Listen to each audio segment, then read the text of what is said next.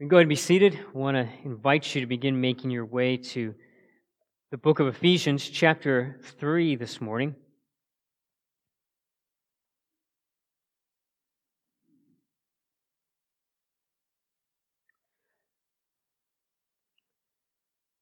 Ravi Zacharias, who's a well known apologist, he once told a story that comes from his native country of India, and I think it illustrates an important truth for us this morning. This is how it goes. He, he said that there was this a wealthy man who, a merchant who went on a long journey.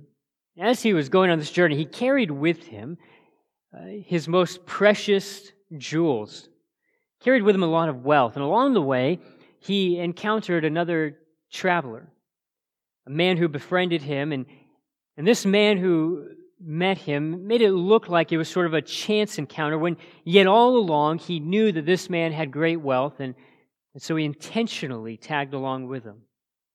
And began traveling together and at the end of each day they would arrive at a local inn and they would share a room together. Uh, and each man would wash up before going to bed that night.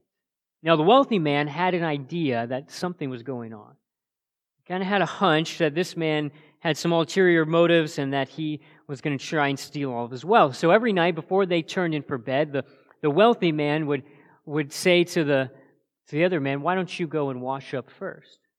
So he'd go to wash up first, and the, the wealthy man, what he would then do is he would take all of his jewels and he would hide it underneath the pillow of the thief. Sure enough, when it was the rich man's turn to go in and wash up for the night, the, the thief would would go through all the belongings looking furiously for, for the riches and to no avail. Every night he'd sleep on his pillow, mad that he couldn't find them. Finally, they came to the point where they were going to part ways and they were going to say goodbye. And the rich man at that point informed the thief that he knew all along what he was up to.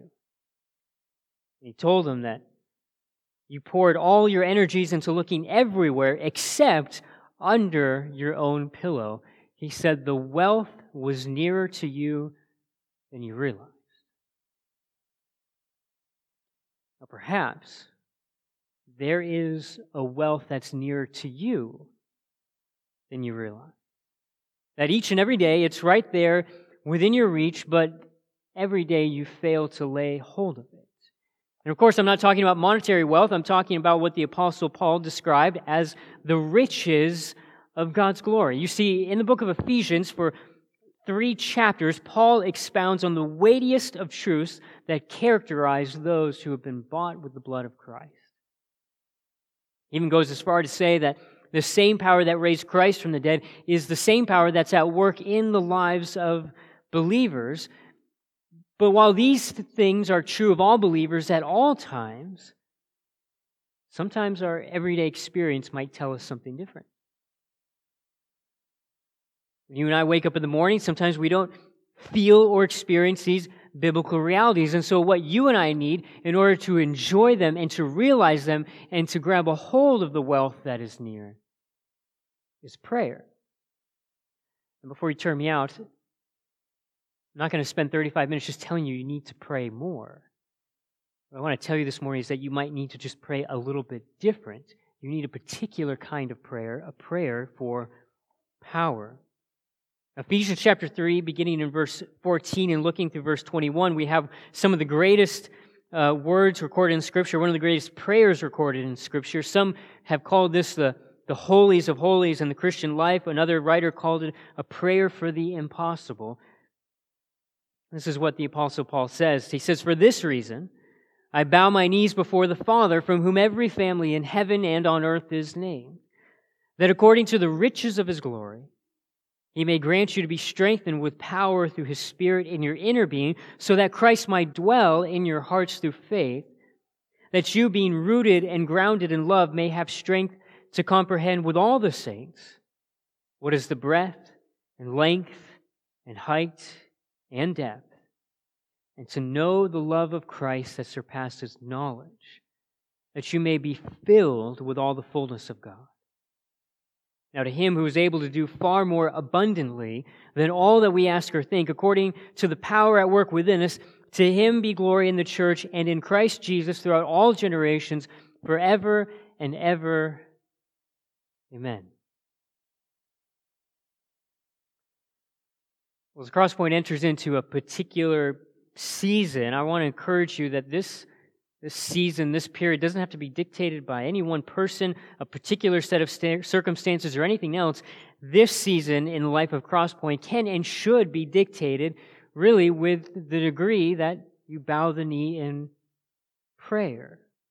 And see, what the Apostle Paul is calling for here is not trite prayers, obligatory prayers, small prayers, but he's calling for persistent, bold prayers, prayers for power. And believe that if we prayed like Paul does here, and perhaps we would experience in our own lives, individually and corporately, things so supernatural that the only explanation is that God did them.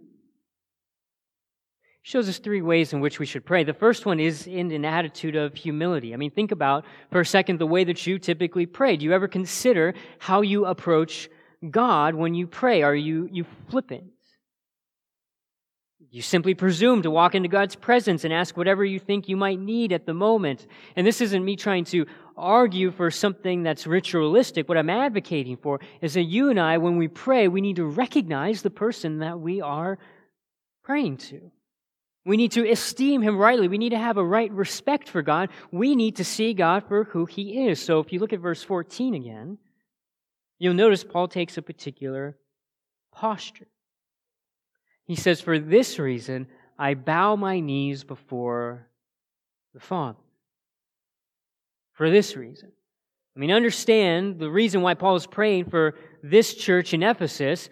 You only have to look back a couple chapters and you find that what Paul is doing is he's in awe of God's redemptive plan. I mean, he marvels at how God has chosen believers before the foundation of the world and, and how God has made them holy and blameless before him. He, He's, he's marveling at the fact that God has taken sinners and redeemed them by the blood of Jesus Christ. And it's for these reasons that Paul drops to his knees in prayer. You might think that's a normal posture, but it, it actually wasn't.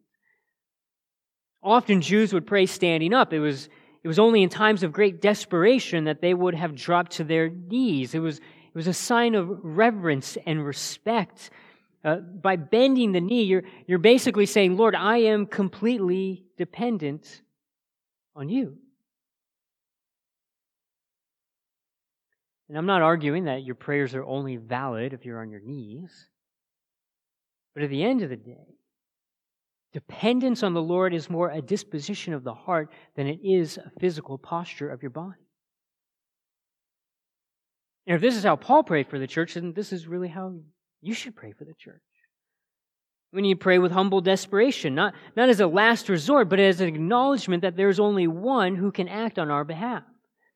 And, and so here's a passage of Scripture that if you dwell on long enough and you come to understand that Paul is passionately praying for believers, should inform the way that we pray.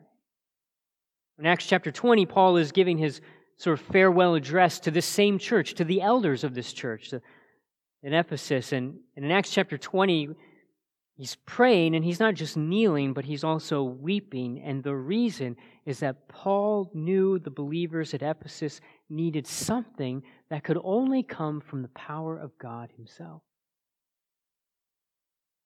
Power. And notice to whom he bows the knee to the Father. He says, I bow my knees before the Father. Now, one of the things I love about my earthly father is that I always have his ear. I mean, no, no, matter how many miles we live apart or different time zone, I can always call him. He'll listen, and just as freely as we should be able to go to our earthly fathers, we should feel that same freedom to go to our heavenly Father. And the fact that you and I have the Heavenly Father's ear, having been adopted into the family of God because of the work of Christ, believers are now given the privilege of an intimate relationship with the Father. And I think that's why Paul told them earlier in chapter 2, verse 18, that they have access in one spirit to the Father. And here we have a picture of Paul availing himself to that privilege. It's a privilege you and I have. You and I, we can come to Him and we can expect His attention, we can expect His love, and it's not because you and I are so lovable, but it's because Christ, whom you and I have been united to, He is exceedingly lovable. And so, so here we have a privilege, here we have an intimacy. Let's not neglect it. And Paul further tells us that we're not only to come to God on a bended knee as our Father, but to acknowledge Him as the originator of life. Look at verse 15 from whom every family in heaven and on earth is named. Now, commentators will argue as to what exactly this means, but the most straightforward rendering of this verse seems to be that every family in heaven and on earth, every person, everywhere, without exception, including the angelic beings, they exist because God wills it. They exist because God wills it. Our Father is the sovereign Father. And so, and so you and I can come to Him with a sense of confidence not, not a sense of arrogance, thinking God owes us his blessings, but instead we should come with a humble confidence that's rooted in our position in Christ. Again, chapter 2, verse 18, Paul says that because of the reconciling work of Jesus, because of our union with him, we have access to God. Then, chapter 3, he says that we have boldness and access with confidence through our faith in him. And to make things even better, our Father is rich. He's rich. Paul, Paul prays for God to answer according to the riches of, our, of his glory. And so here you have a rich and gracious God. Paul asks for God to grant the church strength. God loves to give good gifts to his children, particularly those things pertaining to the Spirit, not just material blessings, but but the Spirit's guidance, the Spirit's work. And so I, I, have no doubt that the greatest thing that you can do, that I can do, is go before the Father, praying with humility, praying in desper- desperation, and putting our confidence in Him. And so instead of waiting for a crisis to humble ourselves before God, prayer necessitates that we that we go to Him every time we think about the majesty of God. We think about the fact that He's the author of salvation. But not only should we approach Him with humility, but there's a certain type of petition that we should have before it. We should be praying for spiritual strength and love. When we get to verses 16 through 19, what we have is the main focus of Paul's request here. And let me, let me just say that perhaps we would do well to take some cues from this. I mean, after all, we pray for all sorts of things. Things that we think we need, things that we want, but often if we take what we want to pray for and compare it to sort of things we see in the Bible, we might find a striking difference. Paul isn't praying for traveling mercies. He isn't praying for health issues. Not that those things aren't important, and we should pray for those things. Those aren't wrong. But Paul here is praying for what believers need most. He's praying for what you and I need most. Look at verse 16 again. That according to the riches of his glory, he may grant you to be strengthened with power through his spirit in your inner being. So, so this is where you and I need strength. This is where we need power. We need it on the inside, not on the outside, because Paul tells us in 2 Corinthians 4:16 that the man is perishing, but the inner man is being renewed. The the reality, if you don't know, is that one day your body will perish, decay. As time goes on, the body weakens, and yet, even as our outer body gets weaker and weaker, you and I have the privilege of seeing our inner person be strengthened, renewed by the Spirit. And, and think about this way it's not that Paul is saying, Lord, just take away my burdens. Take away my problems. Instead, he's saying, Lord, give me stronger shoulders to carry the load. That's what a power, a powerful prayer looks like. Not, Lord, take it away, but Lord, help me. And this is, this is the way you and I fight sin, the way we see the gospel spread. This is the way we live and to see the, the worth of God known is by praying for this kind of inner strength. Because Paul knows and you know That there's days when you wake up, you're not sure how you'll fight the good fight of faith. There may be days when you feel spiritually strong and healthy, but then there's days when you don't feel like delighting in Jesus and you're more prone to sin, you're more prone to wander. And yet, in those times, you and I can make an appeal to God that He would strengthen us through the Holy Spirit according to the riches of His glory. The riches that are nearer than you and I often realize. And these riches, it's not, it's not that God simply would reach into the endless treasures of grace and pour them out on his children, although that is certainly true. What Paul is asking here is that the giving would correspond in nature to the riches of his glory.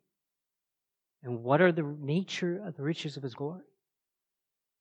Endless, inexhaustible, never ending glory and power for years and years and years. And the reason why we need to be strengthened with power through his Spirit is well, verse 17 so that Christ may dwell in your hearts through faith. And the two really go to together here. They are, in a sense, one request. Paul uses the language of the inner man, then the heart, and then he uses the language of the strength of the Spirit, and then of the indwelling Christ. And, and so, what Paul isn't trying to do is sort of separate the second person and the third person of the Trinity. You know, he, to speak of the indwelling Christ and the indwelling Spirit is to speak of the same thing. Christ dwells in our hearts by the Spirit, and it's part of the mystery that Christ dwells in believers, not in a tabernacle, not a temple, certainly not in this building. Now, you might ask the question I thought Christ already dwelt in my heart. Right? If I'm, if I'm a Christian, and, and Paul is writing to Christians, why is he asking that Christ would dwell in their hearts if, if that's something that is already true, believers? Well, it is true. See that in John chapter 14. But Paul is speaking about something more than Christ just dwelling in your hearts. Paul is talking about Christ ruling in your hearts. Paul's choice of words here for dwelling is, is an important word. It's, it's a strong word. He, he could have used the word that just simply means to inhabit, but instead, he uses a word that means to settle down. It's, it's, it carries a sense of permanent. It's a, it's a permanent resident, not a, not a short term resident. So think of it this way. Perhaps some of you at some point you, you bought a fixer upper. And, and maybe you regret doing that, but you bought a fixer upper and you've been down that road and you buy the home and, and it needs a whole lot of work. And when you bought it, you bought it envisioning something very different, something that probably cost a lot of money. And over time, you begin to work on it. You, you clean it up, you repair it, you knock down a wall, you remodel the kitchen, and, and you get to the point where it finally feels comfortable for you. And you say, you know what, this feels like home now. One person used this is sort of an analogy to describe what Paul is praying for. Listen to how he explains it. When Christ, by his Spirit, takes up residence within us, he finds a moral equivalent to trash.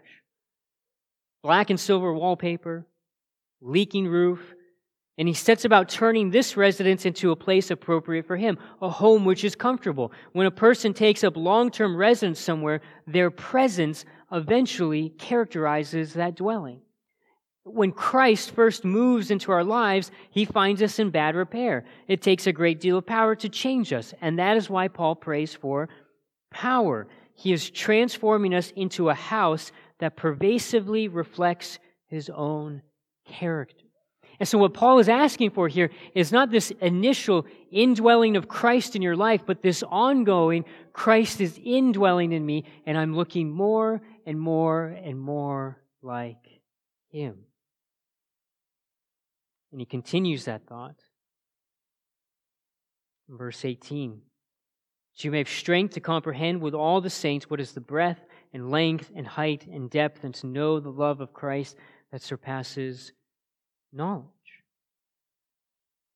Paul's asking that God would give them two things according to the riches of his glory a comprehension of the four dimensions of the love of Christ, and a knowledge of the love of Christ that surpasses all knowledge. Now, it may be a little bit difficult to grasp what Paul is getting at here, but, but let me tell you what we know from Scripture.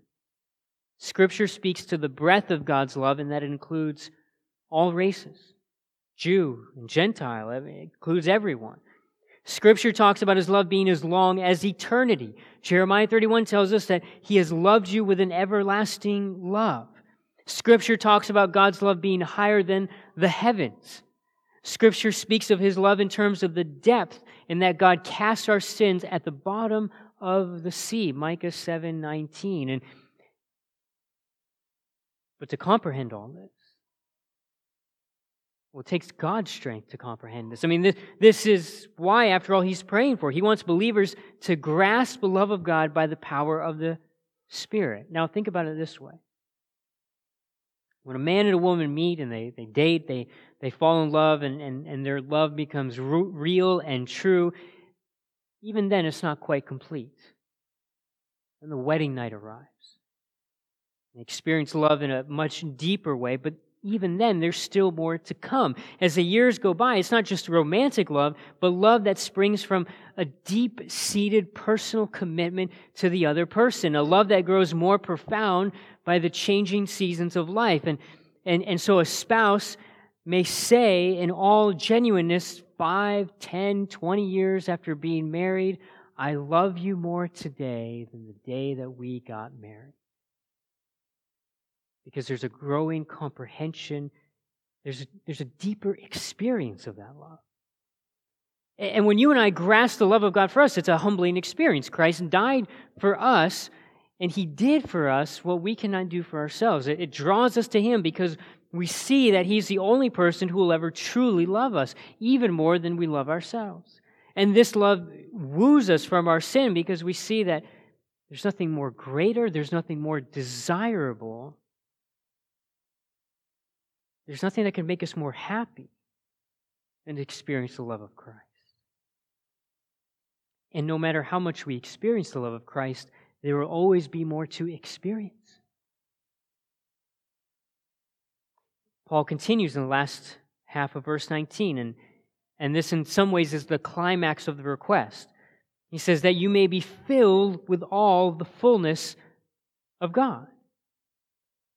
Now, let me make it clear this is the goal of the Christian life, that you may be filled with all the fullness of God.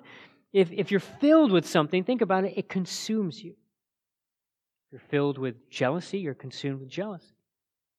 Consumed with bitterness, because you're filled with bitterness. You're filled with worry, you're consumed by your worry. But if you're filled with all the fullness of God, then you're consumed and you're dominated by God Himself. To be filled with all the fullness of God is a picture of total transformation. Total transformation so that the presence of God dwelling inside of a person is all consuming. It's an amazing thought to be filled up with all the fullness of God. So, so don't shy away from the implications of this truth. That as believers, we've been created to be the containers of God. He desires to pour His life into your life to the point that we're full and overflowing. To put it more simple, Paul has just laid out a request for maturity. Colossians 2 9 tells us that in Christ the fullness of God dwells in bodily form. And when we come to Christ in faith, he comes to live in us. And the result, verse 19 envisions, is God in Christ now reflected in us. And that leads to a total transformation, a total change. All of what Paul is praying for leads up to this climactic statement that you might be filled with all the fullness of God. And it's when believers are filled to the fullness of God. That they can accomplish His purposes, carry out His will, see the power of God at work in a mighty way to, to, to the extent that we purposefully pray to be filled with all the fullness of God. And so, one of the, the best ways to see the church grow and to see you grow is to simply pray that you be filled with all the fullness of God, because this is a prayer for maturity.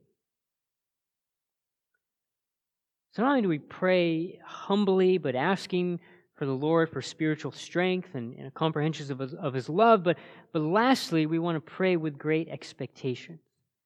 See, the last two verses form what's called a doxology. A doxology is just a formal expression of, of praise to God. And, and it's this doxology that should change the way that you pray. It's changed the way that I pray. I mean, I'd read this verse over and over again, but several years ago I came to and I realized that as familiar as I thought I was with the passage, I missed probably the most important element of it. Look at verse 20 and 21. Now, to him who is able to do far more abundantly than all that we could ask or think, according to the power at work within us, to him be glory in the church and in Christ Jesus throughout all generations, forever and ever.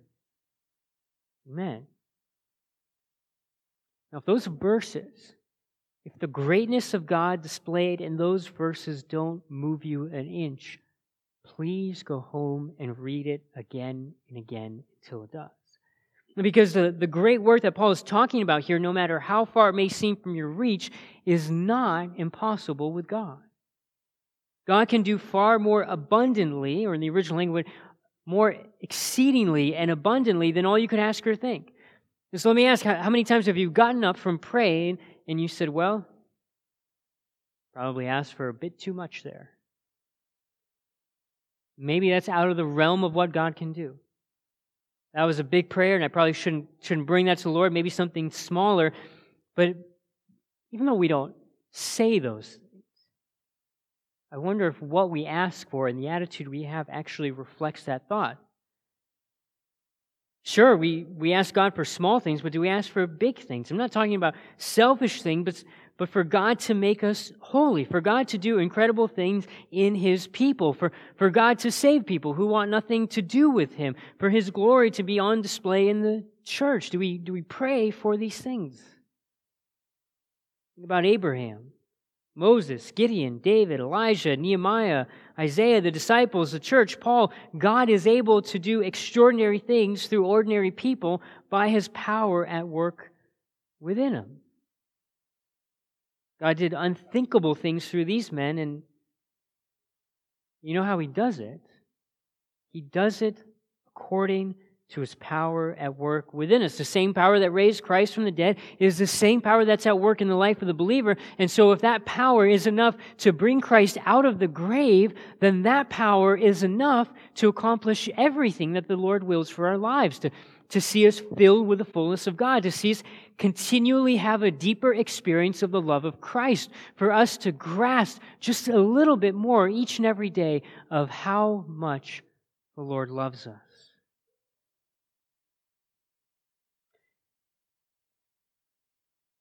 And the reason why he does this, the reason why God can do and does more than we could ask or think, so that he would receive glory in and through his church. Now, if you take that posture in your prayer, it will shape the way that you pray. If you go to the Lord with the goal that, that everything you're asking for, everything you want, everything you want to see happen would be to the glory of His name. That'll ultimately shape the things that you ask for and the things that you don't ask for. And so, this prayer, Paul's, we need to adopt as our own. Perhaps the wealth is nearer to us than we realize. Because you can't come to this passage fully understanding and comprehending what, what Paul is getting at here and come away and not say, God is able. According to the riches of his glory, God is able. So, so the question before you is will you commit to praying like Paul does? Would you pray that God would strengthen us? Would you, would you pray that he would help us wrap our minds around the limitless love of God? Would you pray big prayers as if God can do exceedingly and abundantly more than we could ever ask or think? Because even though Paul penned this letter some 2,000 years ago, God is still able to do exceedingly and abundantly more than we could ever ask or think.